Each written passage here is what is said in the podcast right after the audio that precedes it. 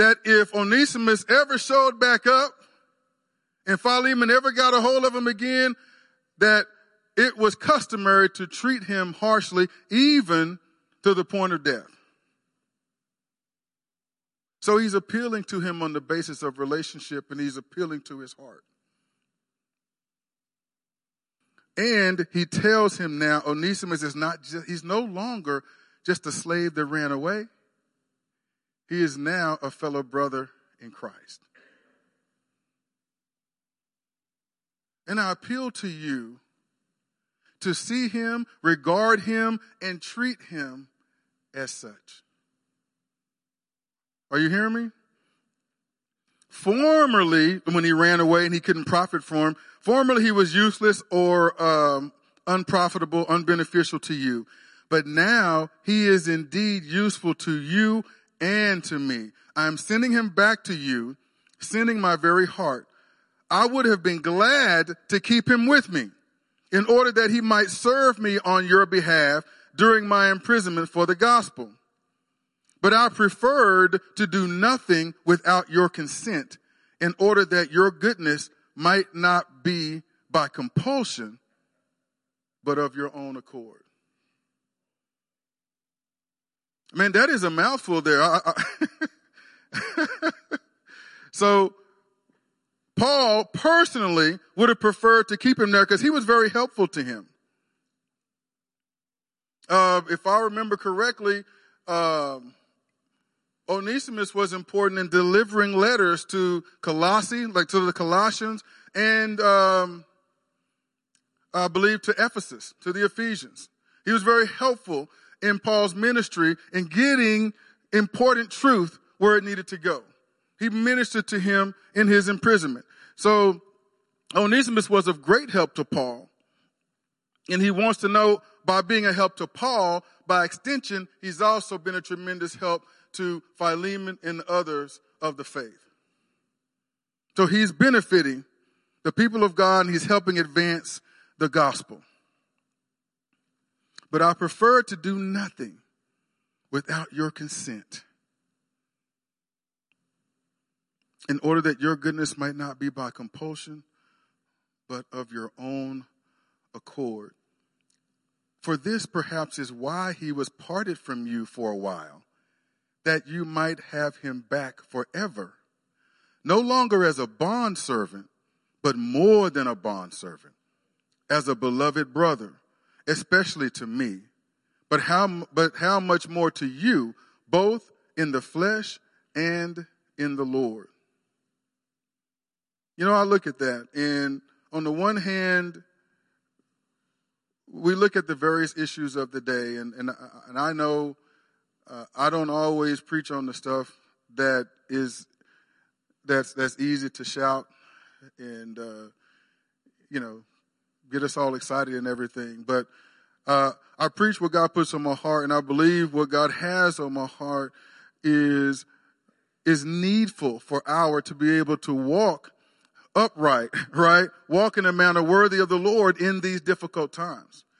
And if we will walk in obedience to God in this way that our light will so shine among men and women in this world that they will see the works that are produced from it and glorify God and come to Him, right?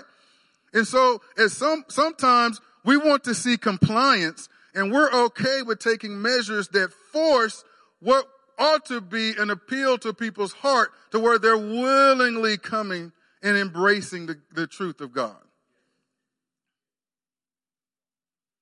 I think that's important a lot of times, even in these societal fights, in these societal struggles and so forth. We, it's important that we not lose our perspective as to how God would have us to address these things.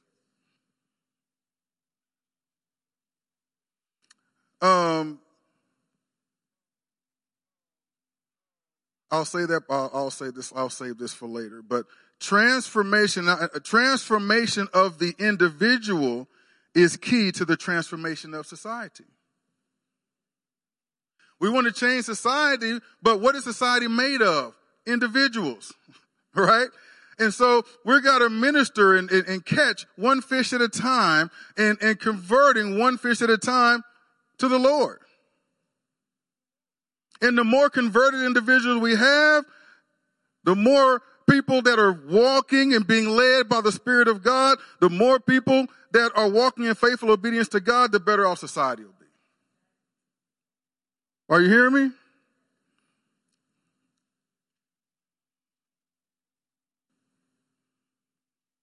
I love what Paul what Paul's did here. You know, for his personal benefit, it would have been better to keep him serving with him. But he didn't want to do anything out of out of uh, without uh, his about Philemon's consent because he realized the relationship and the injury or the um, the offense that was committed by Onesimus against Philemon. There was a legal right there. And there was, there was profit that Philemon was deprived of by Onesimus. And although Onesimus was a free man in Christ, that situation still had to be dealt with in wisdom and in love. For the, for the good of Philemon.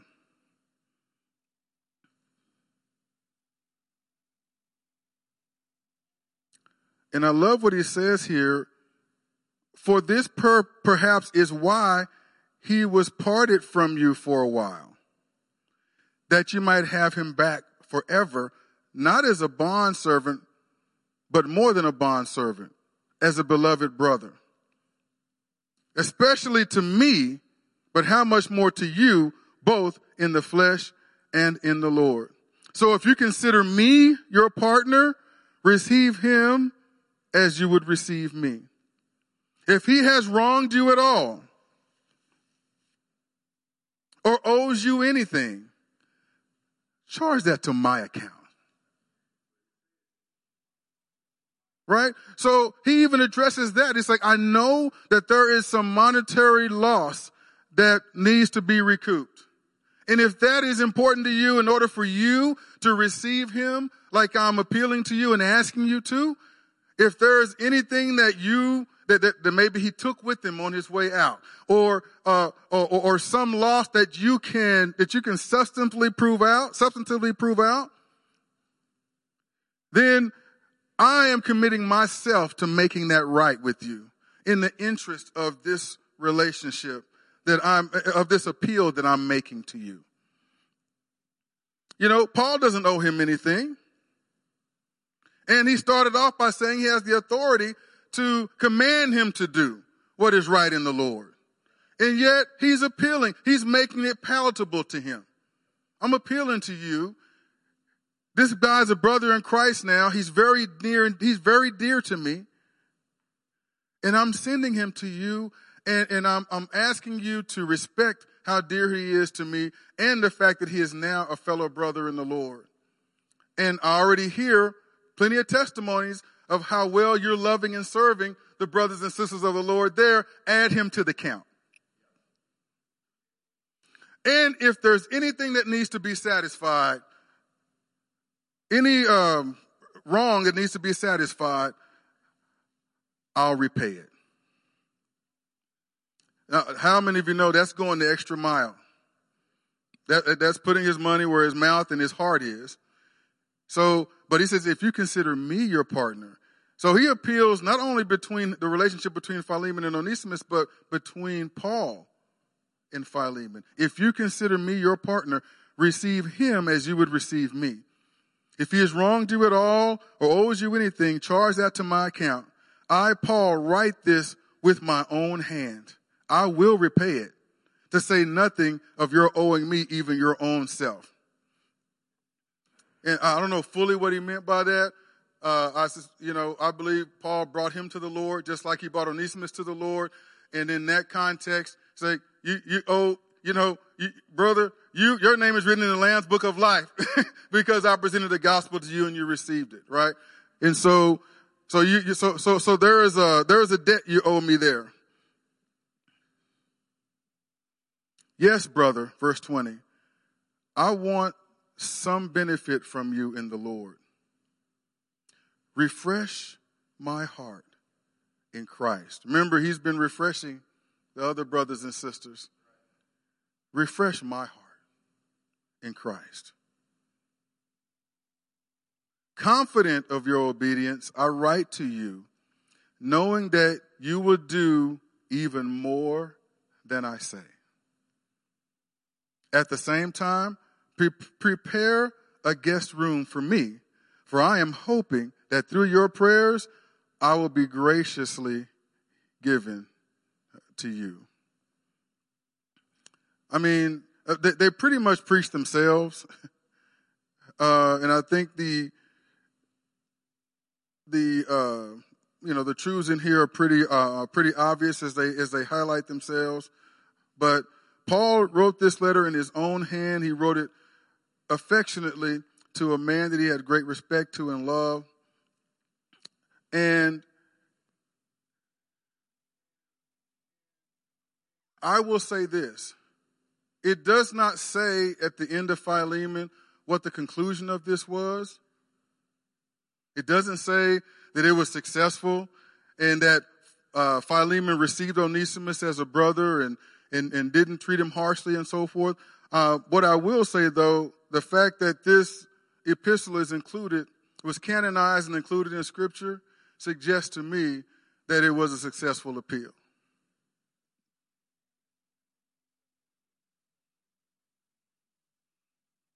But I see a heart in this letter. A heart demonstrated by Paul and one that he is inviting Philemon to. He sets an example for us as brothers and sisters in Christ. What can I learn from Paul in this? One, well, I can learn from Paul at the very beginning where if I find myself in what feels like a, a prison or unfortunate circumstances, you know, I can uh, consider myself there by the will of the Lord.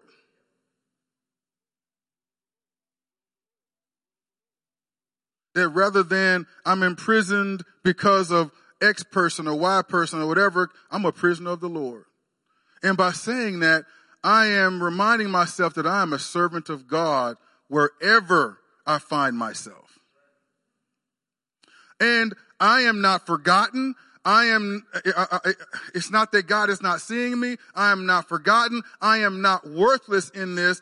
God can use me to great effect, regardless of the circumstances. Paul was imprisoned, but he still was able to minister the gospel in a way that made people surrender their hearts to God and transform their lives. Onesimus committed a crime. He was a criminal. He was on the run. He was a fugitive. He found his way in prison. And he could have, and Paul could have looked at him as a criminal that was beyond saving, but he saw him as someone who Christ died for and who God loves. And, and, and, and, and, and Paul, no matter what the circumstances, he was going to minister the gospel to whomever, whenever, wherever the opportunity presented, presented itself. And I think we need to, that's one of the things that we can glean from this is our perspective in the midst of these trying times. That we're not just there and we shouldn't uh, pity ourselves in those moments. Uh, whatever we, whatever negative feelings that we have, we deal with those. Take them to the Lord and position our hearts to, okay, God, I didn't want to be here, but I'm here and I'm yours here. What do you want to do in me and through me here? I'm not, uh, just a prisoner in Oklahoma prisons. I'm a prisoner of the Lord. So, uh, you know, so that's one.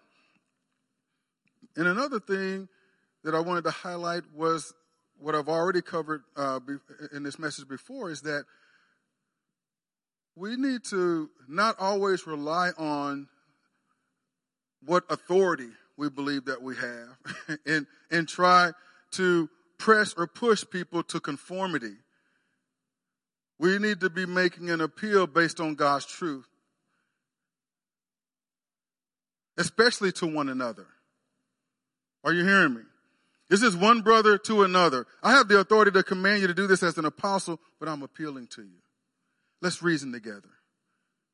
I want you to do something not because I forced you to. I want to appeal to what I know is a good heart and give you an opportunity to do this out of love.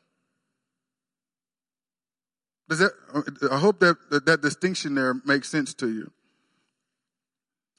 The easy thing is to force compliance. The, it takes a little bit more work and it takes a little bit more humility to appeal to someone, to be stern, speak the truth in love, but appeal to someone and allow them to come into conformity with the truth.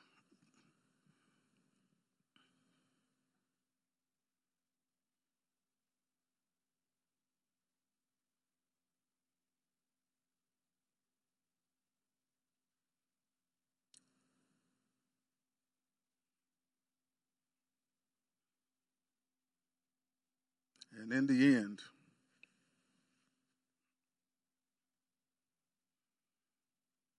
Paul was willing to pay whatever debt was owed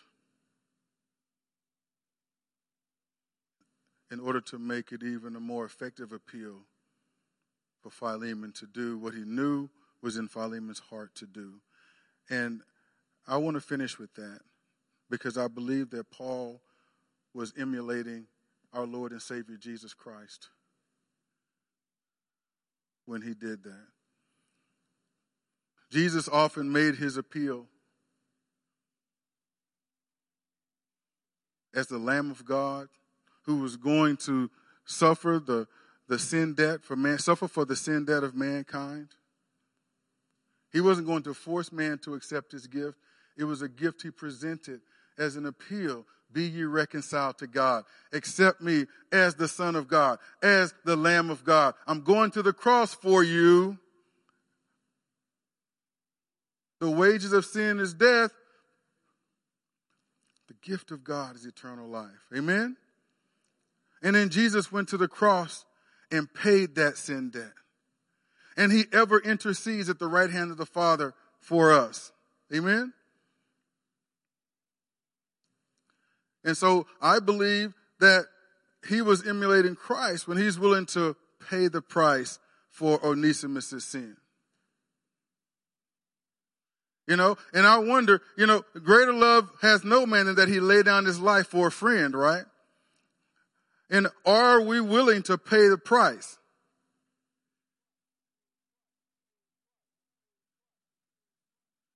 To bring about reconciliation? Are we willing to pay the price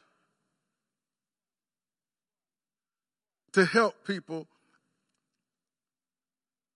surrender their hearts and be saved? You know, to advance the gospel of Christ and to bring about the salvation of those who don't know him? Are we willing to pay a price to be reconciled to one another?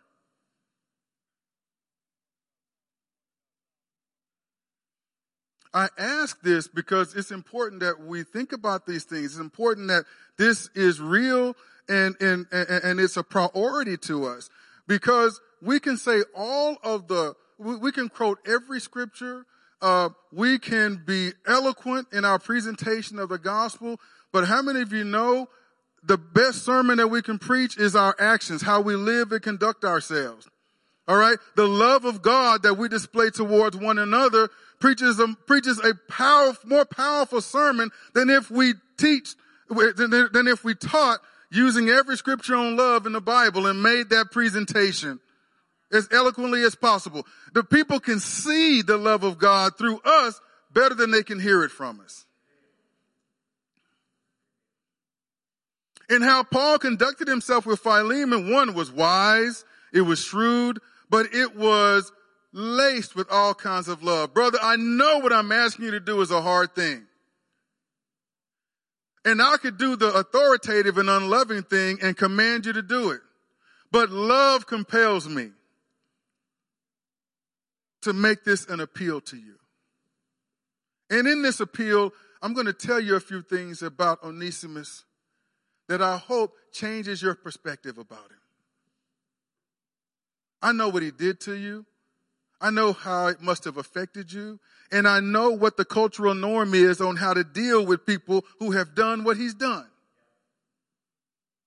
But as a, from one man of God to another, I'm going to ask you to bulk, to, to buck cultural norms. And I'm going to appeal to you to do what is right in the eyes of God, to do what will honor him, to do the loving thing yourself that I, from the reports that I hear, I know you are a man who is motivated this way. I hear about nothing but your faith and your love. And so I'm appealing to that same heart. It's easier to love people who hasn't hurt you, huh? But what is the more powerful message to those who are observing us as we walk in this faith that we proclaim? The ability to do which is not easy, that which is not the norm, that which bucks against cultural norm, we love those who love us. We've got nothing for those that don't. right? You hurt me? Mm-mm, I'm not giving you another shot. I can forgive, but I ain't forgetting. And, and, you know, I, am not going to, uh, to diss that. I mean, you can forgive and still remember, but oftentimes when we say that, we ain't really forgive. Right?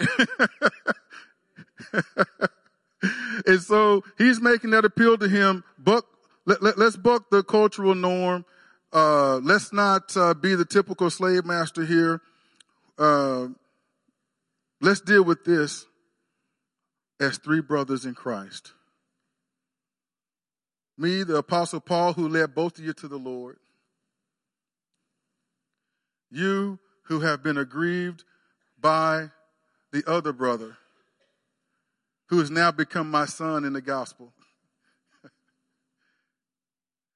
How can we resolve this thing in a way that exalts God and, glorifies Him? How can we, how can we do this thing that shows the love, the grace, the mercy, the character of our God in a way that will speak volumes? And we can show conduct that if we do this and then we are discipling others to do this, as the more people that we bring into this truth and we're walking in this truth, before we know it, we're transforming society one individual at a time. Uh, we didn't, you know, we didn't, um, we, we didn't have to pass a new law. We didn't have to do anything to try and compel or force people. We dealt with people in the, at the core of themselves, the heart. And so they are governed by a greater law, the law of God's word. Amen? You know, led by the Spirit. So, um, and that's the transformative effect of the gospel. The gospel transforms. Uh, whether things are permitted or uh, by law or banned by law, law doesn't perform, uh, law doesn't transform. The gospel does.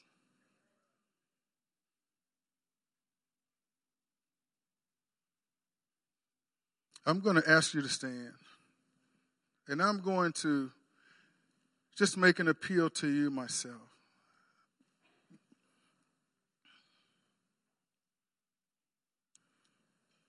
Because maybe, maybe, some of you here today have offended, have done something against a brother or sister, and and, and, and you, in effect, have done the Onesimus thing and run away.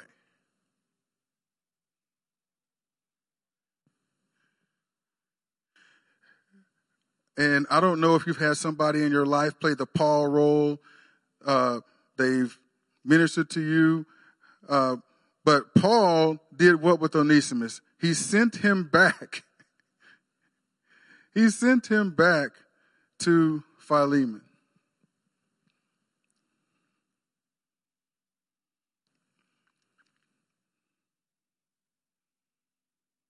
He sent him back knowing that there was the possibility that things may not go well with him. with Philemon. He sent Onesimus back. And some of you may be, uh, uh, I meant to say Onesimus. You may be Onesimus, the one who has committed the offense or the sin and and and and, and you found yourself avoiding the individual whom you've offended. And maybe God is speaking to you now. You're going to have to go back. You're going to have to face it. You're going to have to resolve it in a way that's going to bring glory to the name of the Lord. You're going to have to love the person you offended enough to humble yourself and and and and, uh, and appeal to them and and uh, ask for forgiveness and do everything you can to bring reconciliation. And there are others of you who are on the other side of that. You're the Philemon. It doesn't have to be a slave slave master relationship. There just has to be a relationship. And maybe your heart has been hardened toward that individual. And God is going to bring that individual back to you, not for you to scold, not for you to rough up, not for you to shame, but to give you the opportunity to receive that person as a brother or sister in the Lord and to overcome whatever the flesh wants to do and obey God in what God wants you to do in, in, in forgiving that individual and doing everything you can to bring about reconciliation. This, this is a way that if we conduct ourselves in this way in the church, this is another way in which that light will shine out to the world to see how we can reconcile our differences. And we become an example, just like Paul was an example in this situation for Philemon and for Onesimus. And so I would implore you, I would implore you to surrender your hearts in this way. I would implore you that if there is some unresolved issues between you and another brother or sister, that it become a priority for you to do what you can to reconcile that, to, to operate in love.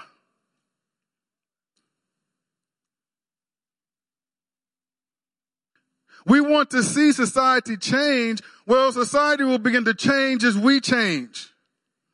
As we begin to lead the way to change.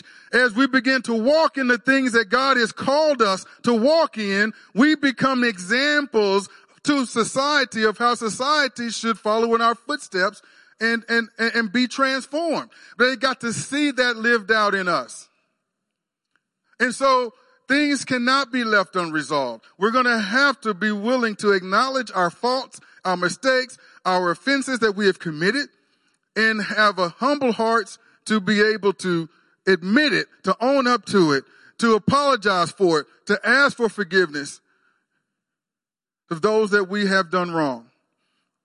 And on the other side, we're going to have to be equally gracious, equally loving, and see the offender not just as the offender, but as a brother or sister who may have wronged us, but that same redemption that we have for eternal salvation should be alive in us and, and we it should be willingly um, uh, displayed, willingly expressed to those who have wronged us.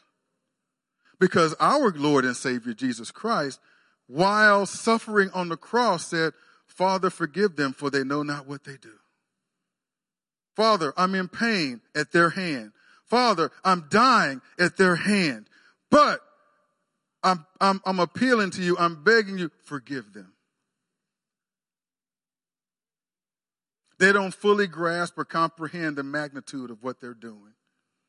Yet they've done it nonetheless. That same Jesus, when one of the two thieves that had been mocking him decided to turn, or decided to change his way and say, when you come into your kingdom, remember me, was not vindictive at all. He said, surely today you'll be with me in paradise. Why does scripture have those, those instances in there? It's, it's because he's modeling for us what it means to follow him. what it looks like, how we should handle situations like that. Though they slay me, I still will honor God and forgive them. I still will love them. Though I was aggrieved or offended, my heart still desires reconciliation. Because scripture says, by this shall the world know that you are my disciples if you have love one for the other. So let the love of Christ that compelled him to die on the cross for us be alive and thriving in us. Let it issue forth from our hearts to one another. Let love, let the love of Christ cover a multitude of sins.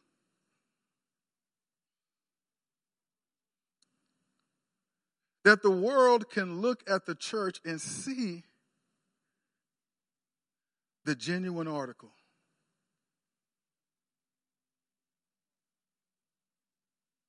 It's not that they're going to see perfection. They're not going to see a church free from disagreements and offenses and fights and all that. They're not going to see a church absent those things, but they're going to see a church that when those things occur, we're going to be examples of how we should resolve those things in the Lord.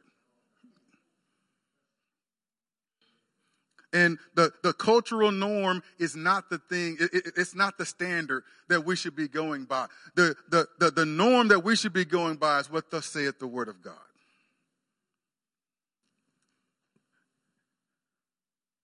Hallelujah.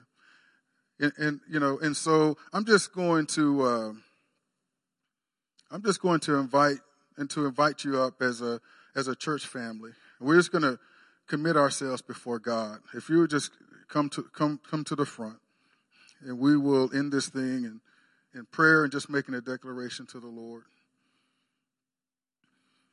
I believe it's important that we commit ourselves to God in this way that we're going to conduct ourselves in the manner that pleases Him. And I'm, I'm going to give each and every one, before I close in prayer, I'm going to give each and every one of you uh, an opportunity and a charge. I know I have even found myself being guilty, being caught up in all the stuff that's going on in our country and around the world, but particularly in our country. And I find I have found myself having to to deal with uh, inappropriate attitudes and and, and thoughts and, and judgments and different things. Uh, in other words, I've I've found myself my heart pulled into what is the cultural norm, and it's affected my walk with the Lord. And so I've so I've had to sanctify. I've had to let God sanctify me, set myself apart with God and have him deal with me in that place. And I've had to repent before God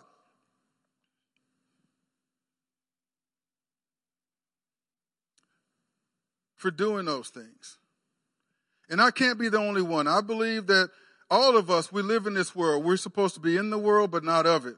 And all of us can't help but be affected by, uh, but by all the information that we hear. It's even worse now because we got social media so easily it's spread to us and it affects our minds and our thoughts. And next thing you know, our thoughts are driven not by the purity of God's word, but it's driven by voices that are that are that are not from the Bible. Things that our thoughts are driven by what's on our social media streams. Our thoughts are driven by what we're watching on the news and on TV and hearing on the radio and so forth and so on. Next thing you know, we're not behaving like Christians in a way that, uh, uh, uh, in a way that our light is shining to the world. We're, we're conforming to the world in too many ways of attitudes and feelings and emotions and thoughts and, and, and, and, and, and, and it's, and it's not doing the very people that we should be witnessing to any good. And so I believe God wants us to pull back from that, reassess. And here's an opportunity for us to, to basically, if we've been doing that, if we've been watching whatever our preferred news channel is and, and, and we're getting stuff off of our streams and so forth, and, and we've not been taking that to scripture and, and, and seeing what passed the scripture test or not, and, and, and, and, and eating the wheat and discarding the chaff, if we're not, if we're not prioritizing what thus saith the word of God,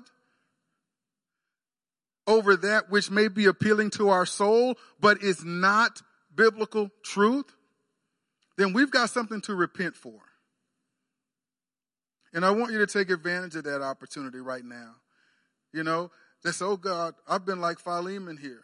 You know, I've been focused on these different parties or individuals who I feel aggrieved by. And I have felt justified in judging and, and, and having these negative thoughts and attitudes towards. And I, I, I've not had a loving disposition towards any of these uh, people. And Father, but even more so, I have not taken all these things to you in my secret place, in my prayer closet. I have not taken these emotions, these thoughts, these feelings. I have not taken them to you and into your word so that, so, so that they can be filtered through your truth. I have not gone to you with it and said, God, what are you saying? Speak to me that I may obey here, Father. And so I have not loved you well, Father.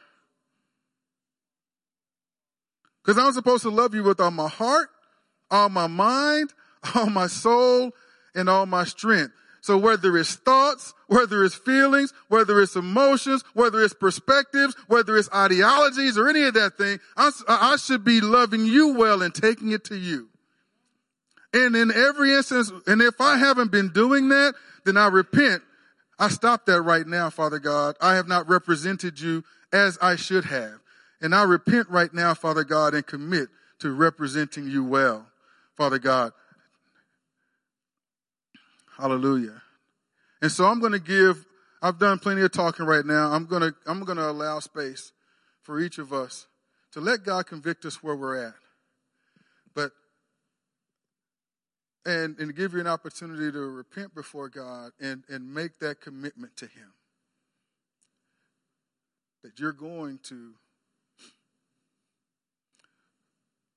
prioritize Him, your relationship with Him what he says, what his word says. Let's just do that before God.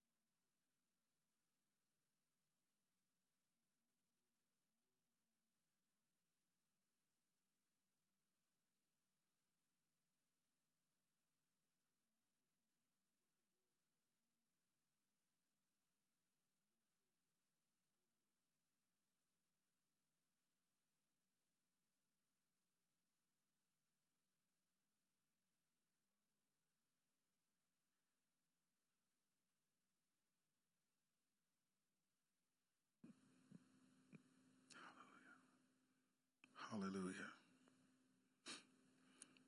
Father God, I thank you for the transformative work that goes on in us, Father God, as a result of what Jesus did on the cross at Calvary. We thank you for your salvation. Thank you that you saved to the utmost. Father God, in Romans 12, your word says that we should be not conformed to the ways of this world, but be transformed by the renewing of our mind.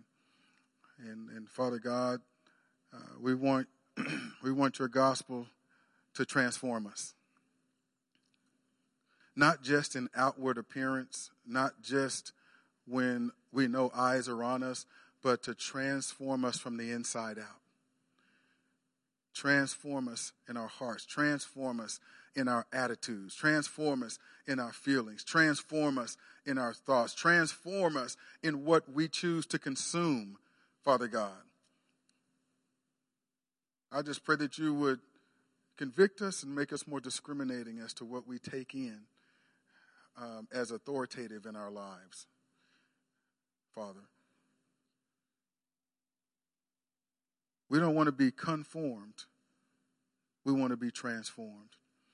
And Father God, convict us mightily, Father God. Give it, bring conviction upon us to do those things necessary, Father God, to cooperate with that transformation. Father, it's not we're just not going to be transformed by doing the things that the world does and just trusting that you're going to transform us. No, we have to be intentional, Father God, to be in your word.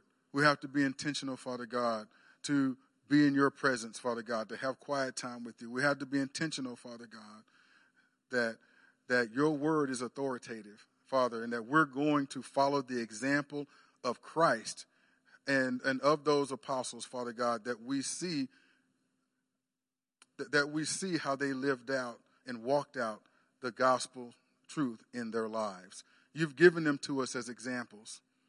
And Father God, may your bride, your church, follow in the footsteps of Jesus, of, of Jesus and of his and of his apostles, Paul, Peter, and, and the like, that that that, that, that we may be a reflection of you in this day, in this time that you've called us to be and live in.